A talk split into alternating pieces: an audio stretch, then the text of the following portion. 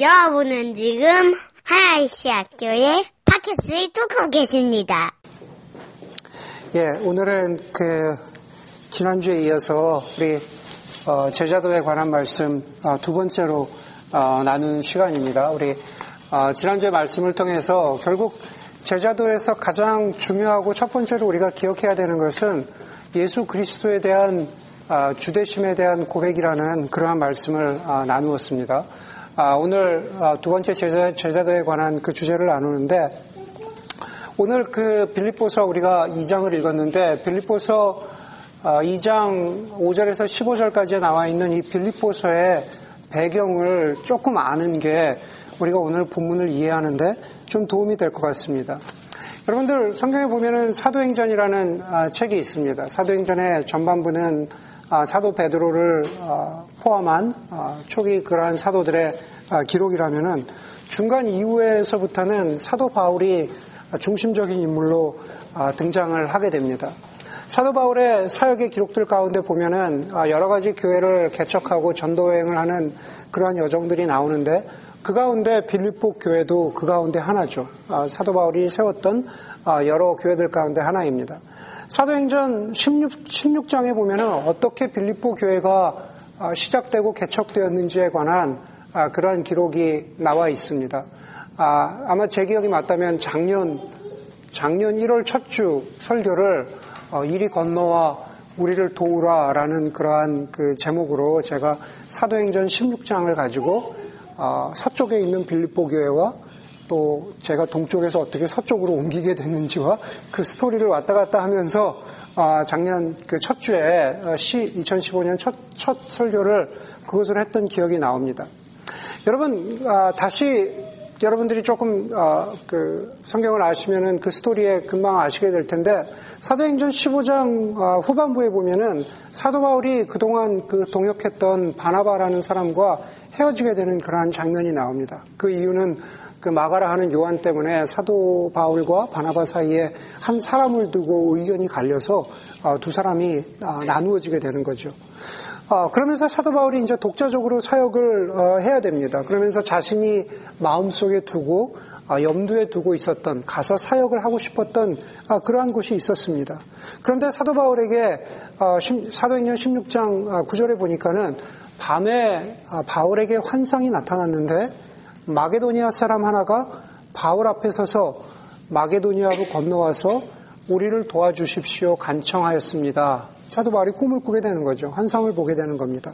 그 환상을 바울이 본 뒤에 우리는 곧 마게도니아로 건너가, 건너가기로 하였다라고 그렇게 하는 장면이 나옵니다.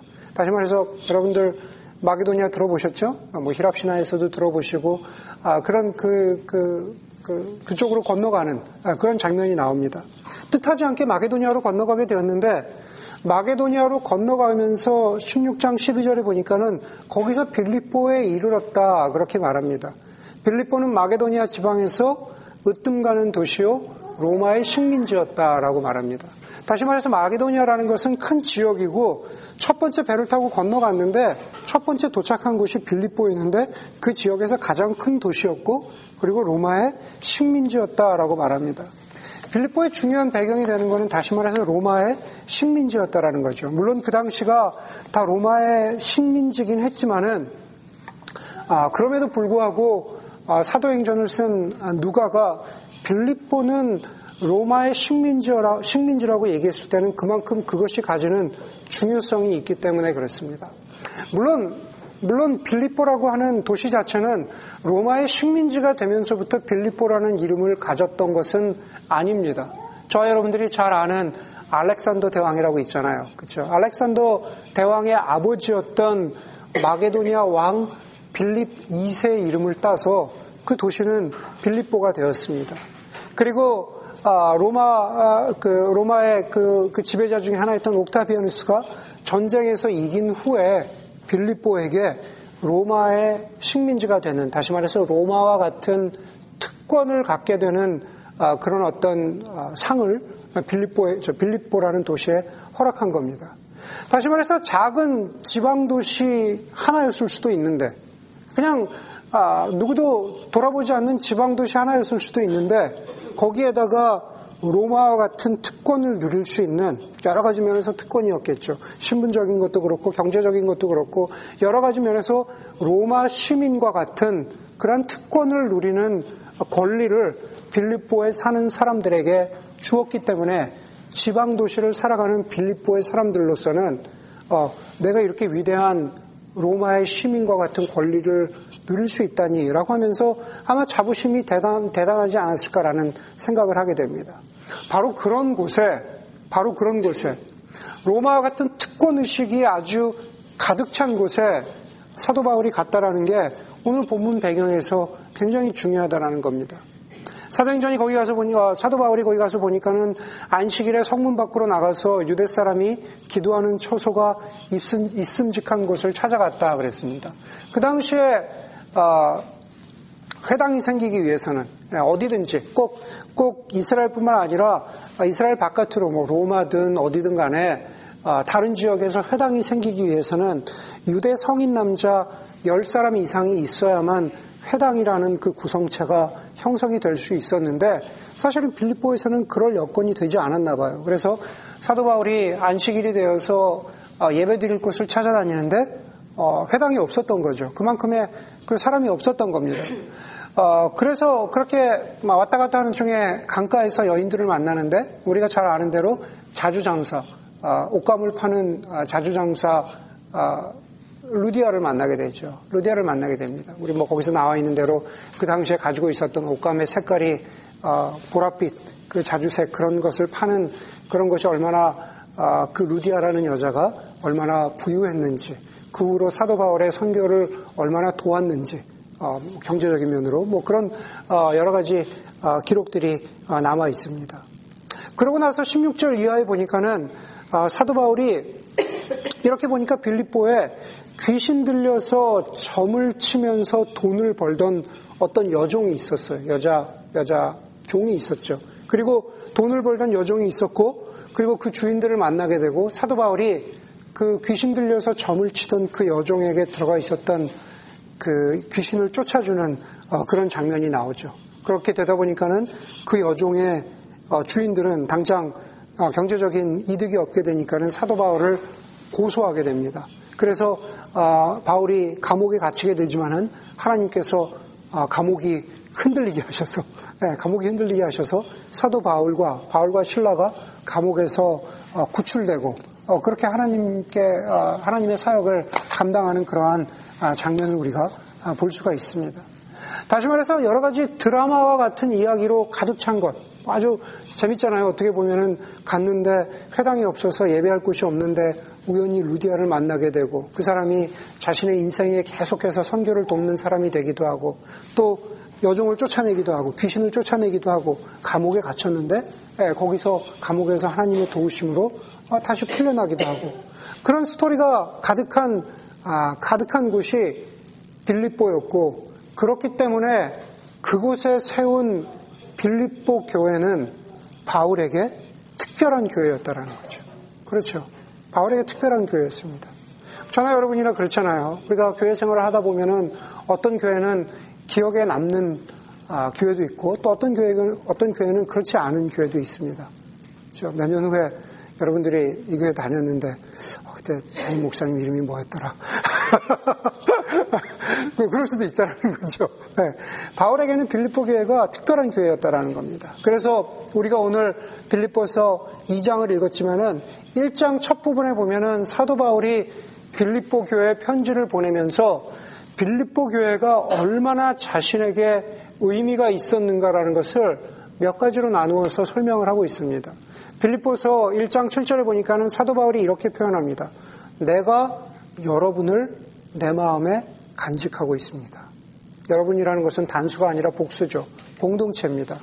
8절에 보니까는 내가 그리스도 예수의 심정으로 여러분 모두를 얼마나 그리워하고 있는지 여러분이 알기를 바랍니다. 그렇게 말합니다. 24절에 보니까는 그 강도가 점점 점점 더 세집니다. 내가 육신으로 남아있는 것이 여러분에게는 더 필요합니다. 내가 죽어서 주님 곁으로 가는 것이 나에게는 훨씬 더 낫지만 그러나 지금 내가 살아서 여러분을 위하는 것, 여러분에게 복음을 전하는 것, 여러분에게 하나님의 말씀을 조금이라도 더 전하는 것, 하나님의 사랑을 조금이라도 전하는 것, 내가 육신으로 내가 호흡을 가지고 살아가는 게 여러분에게 더 낫습니다. 라고 그렇게 말합니다. 거기서 멈추지 않고 사도 바울은 그렇게 빌립보 교회를 향한 자신의 마음을 그렇게 표현하는 것으로 끝나지 않고 21장 27절에 보니까 그렇기 때문에 여러분은 한 정신으로 굳게 서서 한 마음으로 복음의 신앙을 위해서 함께 싸우십시오. 그렇게 말합니다. 내가 여러분을 위하고 여러분의 마음을 두고 있는데 그렇게 바라고 원하는 이유는 여러분들이 한 정신으로 굳게 서서 한 마음으로 복음의 신앙을 위해서 함께 싸우십시오. 라고 그렇게 말하는 겁니다. 그러면서 좀 더 계속 강도를 강하게 나갑니다. 29절에 보니까 1장 29절에 보니까는 하나님께서 여러분에게 그리스도 그리스도를 위한 특권, 즉 그리스도를 믿는 것뿐만 아니라 또한 그리스도를 위하여 고난을 받는 특권도 주셨습니다. 그랬습니다.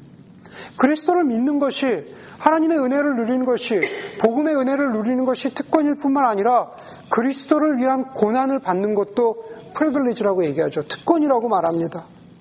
그러면서 점점 점점 이동을 하면서 오늘 빌립보서 2장으로 들어갑니다. 2장 1절에 보니까는 그렇게 시작하죠. 2장 1절에 그러므로 그런 거죠. 그러므로 다시 말해서 그리스도 때문에 당하게 되는 고난이 그것이 특권인데 고난을 당할 것이기 때문에.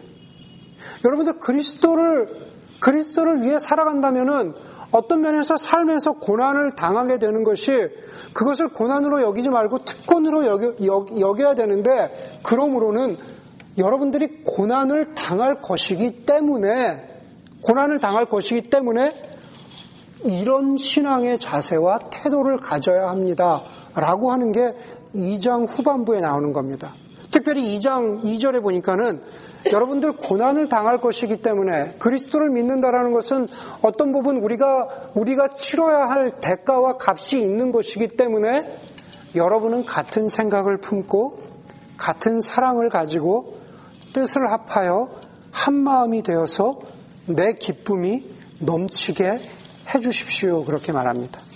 무슨 일을 하든지 경쟁이나 허영으로 하지 말고 겸손한 마음으로 자기보다 서로 남을 낮게 여기십시오. 그렇게 말합니다. 물론 우리가 자주 인용하는 구절이기도 하죠. 공동체 안에서 여러분 겸손한 마음으로 자기보다 서로 남을 낮게 여기십시오. 라고 하는 것이 그것이 귀한 말씀이지만 사실 그 맥락에서 보자면 여러분들이 고난을 당할 것이기 때문에 여러분 개인 하나하나는 그 고난을 감당하기에 힘이 없고 약하고 무릎 꿇을 때가 있는데 그럼에도 불구하고 2장 1, 2절에 뭐라고요? 그러므로 여러분은 그러죠. 여러분은 같은 생각을 품고 같은 사랑을 가지고 뜻, 뜻을 합하십시오. 라고 그렇게 말하는 겁니다. 한 사람이 아니라 빌립보 공동체라고 하는 한 교회 공동체에게 주시는 말씀인 거죠. 그래서 한 마음을 품으라고 한 것입니다. 여러분, 빌립보 교회가 처한 이러한 상황을 보면서 그것이 그 당시에 교회가 처한 상황이 아니라 어쩌면은 우리가 이 자리에 모여 있는 우리가 그리스도 한 사람 한 사람일 뿐만 아니라 공동체로서 교회로서 우리에게 주시는 하나님의 말씀이라는 거죠. 그러므로 한 마음을 품고 한 생각을 가지고 여러분 이런 믿음의 자세, 신앙의 자세를 가지십시오라는 거죠. 제자는 그리스도인이고 그리스도인은 제자인데 그 그리스도인은 주대심의 고백을 그의 삶 가운데에서 언제나 변함없이 해 나가는 사람인데 그런 사람은 한 개인으로서가 아니라 한 공동체, 공동체로서 이런 신앙의 자세를 가지라는 겁니다. 아까 여러분 제가 빌립보가 처해 있는 상황은 로마의 특권을 받는 예, 그런 빌리포 도시의 어떤 환경에 대해서 말씀드렸습니다. 아니 더 넓게 보면은 우리가 잘 아는 대로 뭐 시오노 나나미의 로마인 이야기에도 나오는 이야기지만 여러분 그 당시를 팍스 로마나라고 그렇게 이야기하잖아요. 여러분 여러분 그 당시에 팍스 로마나에 비교해서 요즘을 뭐라고 부릅니까? 그냥 팍스 팍스 아메리카나 그렇게 부르잖아요. 뭐 중국이 아메리카를 이길 것이다. 뭐 이런 얘기를 하지만은 아직까지는 팍스 아메리카나인 것 같습니다. 여러분, 우리는 미국에 살면서 최소한 미국에 발붙이고 살면서 어떤 때는 노골적으로 혹은 어떤 때는 자기도 모르는 사이에 또 어떤 때는 노골적으로는 드러내지 않지만은 자기 마음 깊은 곳에 마치 이 아메리카나가 팍스 아메리카나가 영원할 것 같은 아, 그러한 시대 속에 살고 있지는 않은가라고 우리가 스스로 우리 자신에게 되물어봐야 할 것입니다. 여러분 우리는 역사 속에서 배울 수 있는 여러 가지 교훈들이 있는데 역사책 가운데에서 가장 유명한 책 중에 하나는 그 E.H. 카의 역사란 무엇인가 라는 책입니다. E.H. 카의 역사란 무엇인가에 보면은 뭐 우리가 아, 많이 잘 아는 구절이지만 아, 이런 구절이 있죠. 역사는 과거와 현재의 끊임없는 대화다 그랬습니다.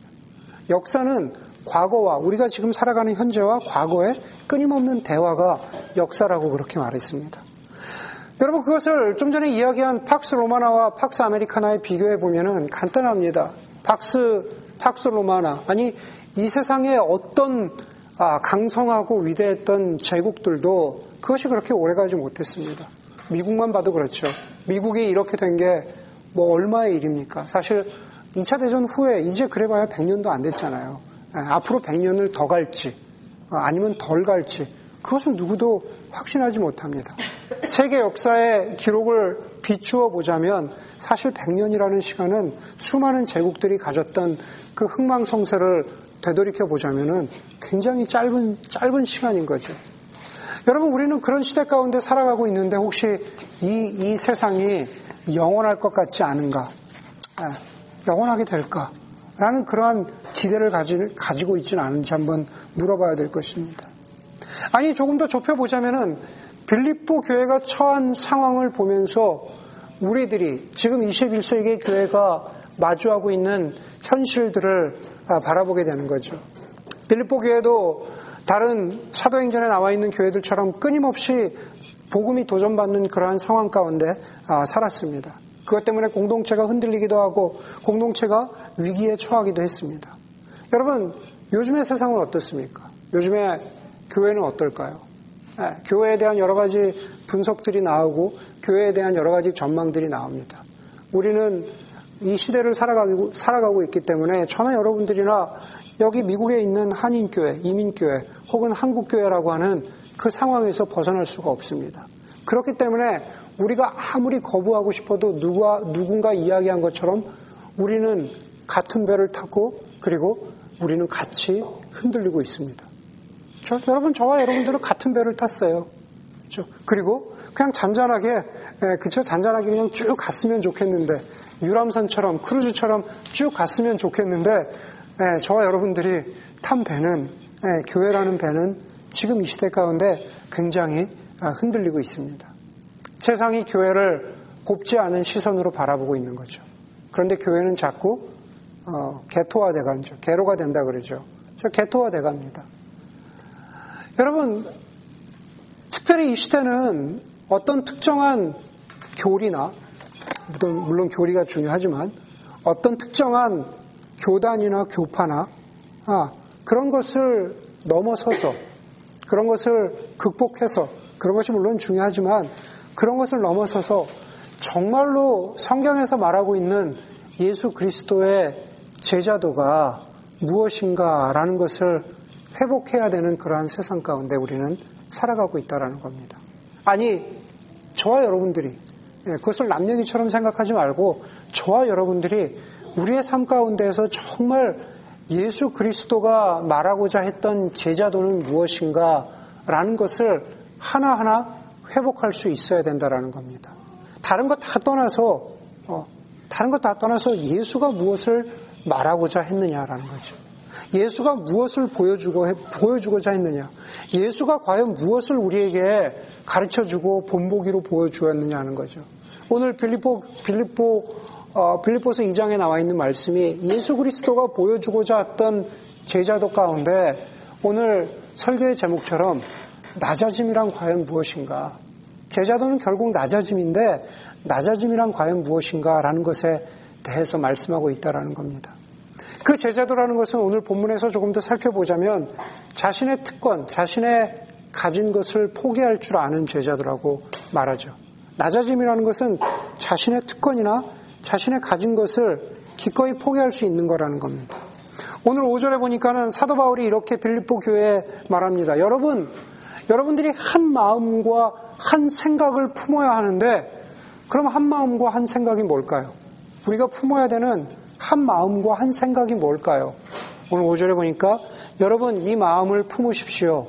이 마음을 함께 나누십시오. 그것은 곧 그리스도 예수의 마음입니다. 아직까지 아직까지 클리어하지 않죠. 그랬더니만 사도 바울이 6절에서 이렇게 말합니다. 그는 그는 하나님의 모습을 지니셨으나 하나님과 동등함을 당연하게 생각하지 않으시고 그랬습니다. 예수의 마음은 이런 건데 그것은 하나님의 모습을 지니셨으나 하나님과 동등됨을 동등함을 당연하게 생각하지 않으시고 라고 그렇게 말합니다. 먼저 우리가 여기서 조심해야 되는 것은 무엇이냐면은 하나님과 똑같이 될 걸, 될 것, 하나님과 동등하게 될 것을 그것을 미래형으로 읽어서는 읽어서는 안 된다라는 거죠.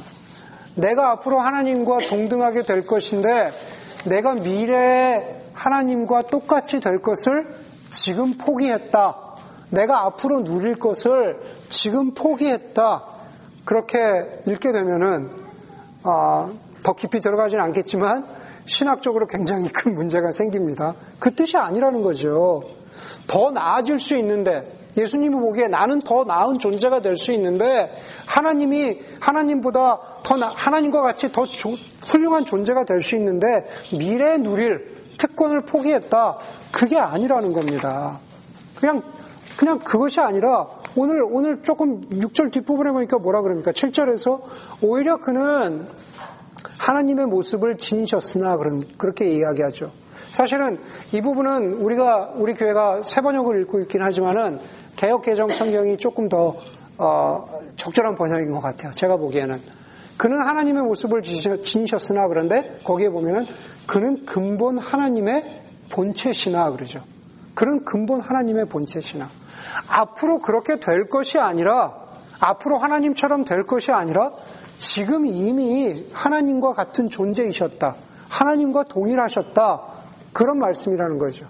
그게 그게 바로 성부 하나님, 성자 하나님, 성령 하나님의 그, 그 본질이고 모습인 거죠. 얼마 전에 보니까는 성령에 대한 그, 그 Christianity Today 잡지에 보니까 여러분들은 성령을 어떻게 이해하고 계십니까? Yes or no 하는 그런 question이 있어요. 거기 보니까는 여러분 성령 하나님을 force라고 생각하는 분. 요즘에 스타워즈 했지만 may the, may the force be with you 그랬는데 어? 성령 하나님이 false라고 생각하는 분. raise your hand.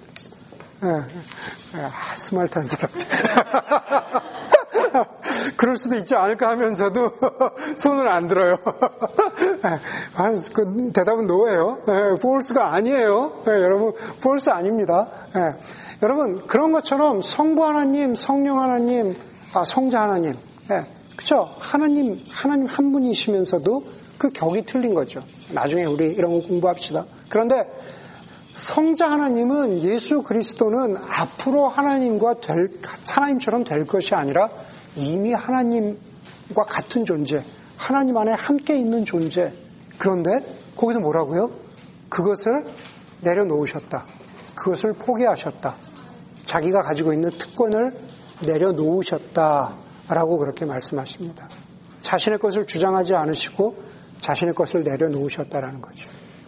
여러분, 주님께서 여러분들에게, 저와 여러분들에게 제자도를 말씀하시면서 여러분 자신이 가진 것을 내려놓으십시오 라고 얘기했을 때 오늘 본문을 보면서 그래 이 본문을 2장 5절 6절을 미래용으로 읽으면서 그래 앞으로 내가 잘 될 수도 있겠지만 앞으로 내가 누리게 될 특권을 그래 내가 그때가 되어서 네, 그때가 되어서 내가 내려놓을게 그 얘기를 하고 있다라는 게 아니라는 거죠. 그걸 가르치고 있다라는 게 아니라는 겁니다. 지금 지금 우리가 이게 특권인가? 이게 기득권인가? 라는 것을 우리가 곰곰이 돌아보고 반성하고 회개하면서 그것을 내려 놓을 수 있어야 된다는 거죠.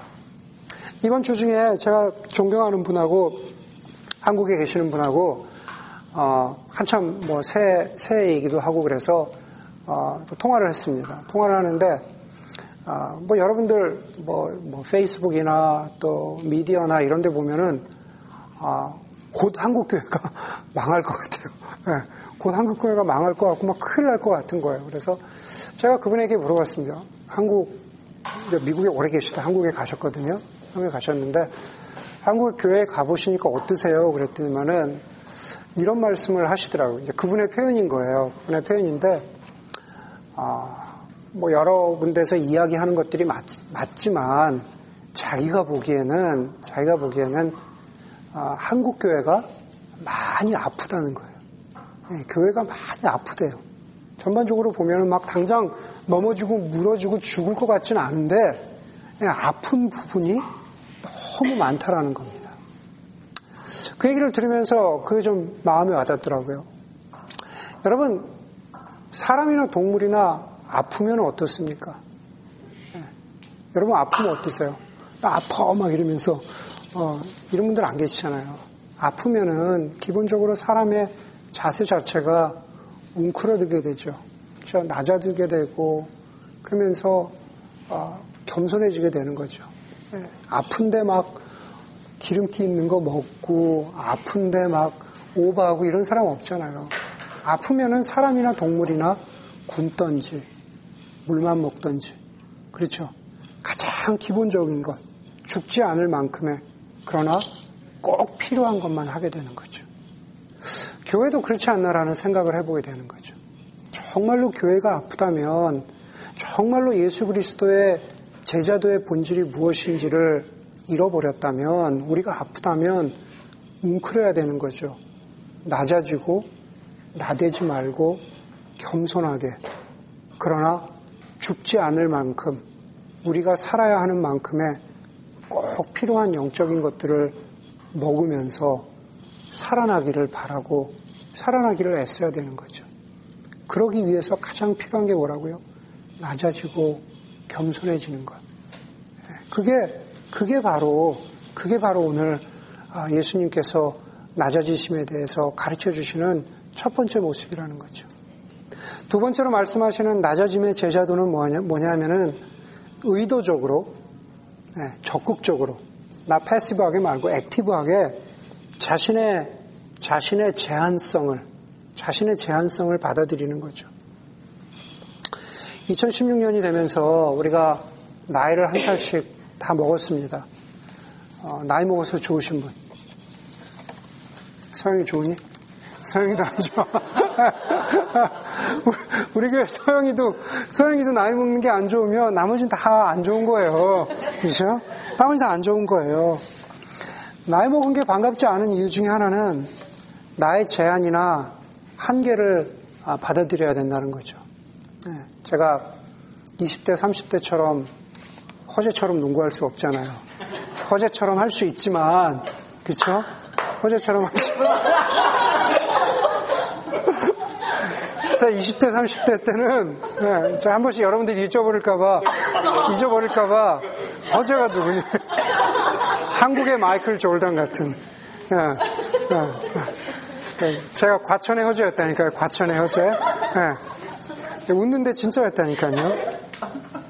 제가 2015년 12월 31일에 산에를 갔습니다. 산에를 갔는데, 충훈 형제가 저 앞에 막 가는 거예요. 얼마나 힘이 좋은지 막 우리가 그날 왕복 한 12마일 했거든요. 12마일 했는데 막 앞에 막 가는데 제가 시작하면서부터 그렇게 마음 먹었어요. 내가 충훈 형제를 이겨먹지 말아야지. 이길 수도 없지만 네. 자신의 자신의 제한성, 한계성을 받아들이는 거죠. 네. 여러분 그거는 패시브한 한계성이죠. 받아들이고 싶지 않지만 그냥 받아들여야 되는 현실인 겁니다. 어. 여러분 사역을 하다 보면은 제가 제 사역에서도 그렇습니다. 제가 뭐 열심히 공부하고 책도 읽고 뭐 그러겠지만은 여러분 오늘 보시잖아요. 제가 막 원고 없이 막 유창하게 얘기할 수 있는 막 아웃라인 한 페이지에 아웃라인만 써와가지고 여러분들한테 막 한 시간씩 설교하고 그럴 만큼 말 주변이 좋아질 것 같지도 않아요. 어, 이거 제가 그냥 지금 word by word 다 얘기하고 있는 거거든요. 이거 원고 끝나면 설교 끝이에요. 저 애드립도 없어요. 네, 이런 게 애드립이에요. 네. 여러분, 그냥 제 제한성, 한계성이에요. 저는 그냥 계속해서 원고도 그냥 full manuscript을 쓸 것 같아요. 어, 계속 쓸 것 같습니다. 제가 받아들이고 싶지 않지만 그냥 어쩔 수 없이 받아들이는 제한성, 제한성이라는 거죠. 그런데 오늘 본문에서 보니까 예수님이 가르쳐 주시는 낮아짐의 제자도에서 보여주는 건 뭐냐면은, 그죠 그런, 그런, 그런 어떤 능동적인 한계성이죠. 패스브 한계. 어쩔 수 없이 받아들이는 게 아니라 그냥 적극적으로 받아들이시는 겁니다. 다시 말해서 제한과 한계 속으로, 불편함 속으로 자진해서 들어가셨다라는 거죠. 7절에 보니까 이렇게 말하잖아요. 예수님이 오히려 자기를 비워서 예수님이 하나님과 같은 그 특권을 버리시고 낮아지셔서 자기를 비워서 종의 모습을 취하시고 사람과 같이 되셨습니다. 그는 사람의 모양으로 나타나셨습니다. 원어 성경에 보면은 자신을 비웠다라는 것을 세 가지 그, 그 파리스플로 얘기하죠. 자신을 비웠다라는 것을 종의 모습을 가지셨다, 사람과 같이 되셨다, 사람의 모양으로 나타나셨다. 누가, 누가 부탁하고 누가 시키신 게 아니잖아요. 예수님이 하나님이신데 하나님께서 스스로 자기를 비우셨다 그러죠. 적극적인 제한, 제한성 속으로, 한계성 속으로 들어가셨다라는 거죠. 다시 말해서 적극적으로 인간의 고통과 인간의 고난을 끌어안기로 결정하셨다라는 겁니다. 여러분, 인간이 되었다라는 것은 시간과 공간의 제약과 한계 속으로 들어오셨다라는 거죠. 세상에서 말하는 종교들의 최종 목적이 뭡니까? 시간과 공간의 한계. 다시 말해서 우리를 둘러싸고 있는 생로병사, 우리가 나이가 먹으면 한계성 속에 살게 되고, 나이가 먹으면 아프게 되고, 나이가 먹으면 힘들어지는 그 시간과 공간의 한계에서 벗어나는 게 그게 구원이잖아요. 그게 가장 대표적으로 불교에서 이야기하는 구원이잖아요.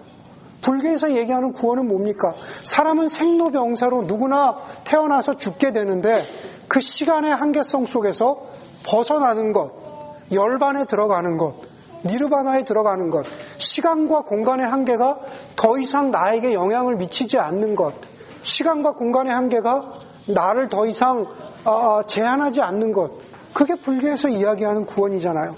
그런데 예수님 어떻게 하셨어요? 일부러 시간과 공간의 한계 속으로 들어오셨다 그렇게 말하잖아요. 우리의 인간 속으로 들어오셨다 그러는 거죠. 아는 선교사님이 아는 선교사님이 예전에 이런 말씀을 하신 적이 있는데 저한테 되게 되게 와닿더라고요. 그리스도인에게 사오는 보장돼 있는데 노우는 보장돼 있지 않다. 네, 그렇죠? 그리스도인에게 사오는 보장돼 있는데 노후는 보장돼 있지 않다라는 말씀을 선배 목사님이시자 선교사님이 하시는데 되게 와닿더라고요. 죽어서는 내가 죽어서는 내가 어? 어 내가 확실한데 확신이 있는데 어, 노후는 걱정되는 거예요. 막 아프면 아프면 어떡하나. 여러분 그러지 그렇죠? 저 여러분 말고요. 아, 노후는 보상되어 있지 않은 거예요. 우리가 제한, 제한과 한계 속에 산다라는 겁니다. 그런데 그렇게 하실 필요가 없는 예수님께서 바로 우리 인간의 처지, 고통과 눈물과 기쁨과 슬픔의 어떤 인간의 삶으로 들어오셨다라는 거죠. 우리를 껴안으시고 또 그렇게 사시고 예수님이 그렇게 하셨던 것처럼 예수 그리스도의 제자가 된다라는 것은 그러한 여기 아까 뭐라 그럽니까? 기꺼이 고난을 받으라. 적극적으로 우리 삶 속에서 우리가 감당해야 할 고난과 한계를 받아들이고 그리고 그것을 뛰어넘어서 뛰어넘어서 다른 사람의 고통과 고난을 받아들이라라고 하는 그런 말씀인 거죠. 제가 요즘에 되게 어려운 책, 철학책을 하나 읽고 있거든요. 네, 타인의, 타인의 얼굴이라고 하는 그 임마누엘 레비나스의 책을 읽고 있어요. 들어보셨어요, 혹시? 임마누엘 레비나스라고 하는 타인의 얼굴이라고 하는 책인데, 인간은, 인간은 누구나 자신의 삶을 아, 누리고 살 수 있지만, 그러나 주체로서 자신의 삶보다 중요한 것은 바로 타인의 얼굴이라는 거예요. 이 사람의 얼굴이라는 거예요. 이 사람이, 이 사람의 얼굴에 나타난 고통과 고난과 슬픔은 우리가 우리의 삶을 누리는 것보다도 더 중요하게 아니 이 사람의 얼굴에 나타난 고난을 바라보았을 때 이 사람의 얼굴에 나타난 고난을 우리가 무시하는 것은 인간됨을 포기하는 예, 인간됨을 포기하는 인간으로서는 하지 말아야 되는 그러한 아, 인간 윤리의 기본이라고 그 책에서 얘기하고 있더라고요. 제가 좀 더 나중에 기회가 되면 설명드리겠습니다. 예수님이 그러신 거죠. 예, 예수님이 그러신 거잖아요. 그렇죠? 예수님은 하나님이셨지만 우리 인간 속에 우리의 얼굴 속에 있는 고통과 고난을 무시하지 않으시고 우리의 삶의 존재로 들어오신 것처럼 우리가 살아가야 하는 모습이 그렇다고 하는 겁니다. 여러분, 15절에 보니까 오늘 15절에 이렇게 말하고 있죠. 여러분은 흠이 없고 순결해져서 구부러지고 뒤틀린 세대 가운데에서 하나님의 흠없는 자녀가 되어야 합니다. 그리하면 여러분은 이 세상에서 별과 같이 빛날 것입니다. 아까 제가 교회에 대해서 말씀드렸죠.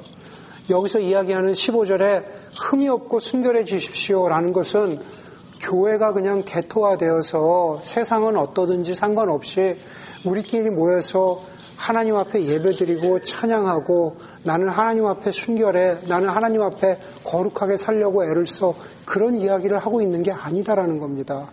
이것은 세상과의 관계 속에서 하나님이 지으신 이 세상, 이 만물, 이 어그러진, 거기 뭐라 그럽니까? 구부러지고 뒤틀린 세대 가운데에서 이 세상 가운데에서 우리는 하나님의, 하나님의 낮아지심, 예수 그리스도의 본보기, 우리의 한계와 재난, 제한과 고통 속으로 적극적으로 들어오신 하나님의 적극적인 제한성을 우리의 삶으로 받아들이고 그것을 우리가 살아가야 되는 제자도의 삶의 모습으로 받아들이고 살아가야 한다는 거죠. 예수님이 그러셨던 것처럼 결코 타인의 얼굴에 있는 세상 속의 얼굴에 있는 뒤틀리고 어그러진 세대 가운데 있는 그, 그 세상을 무시하지 아니하고 정말로 빛과 소금이 되라고 하신 예수님의 말씀처럼 이 땅 가운데에서 정말로 흠이 없고 순결한 낮아짐의 제자도의 삶을 살아가는 여러분들이 되기를 주의 이름으로 간절히 소원합니다. 함께 기도하겠습니다.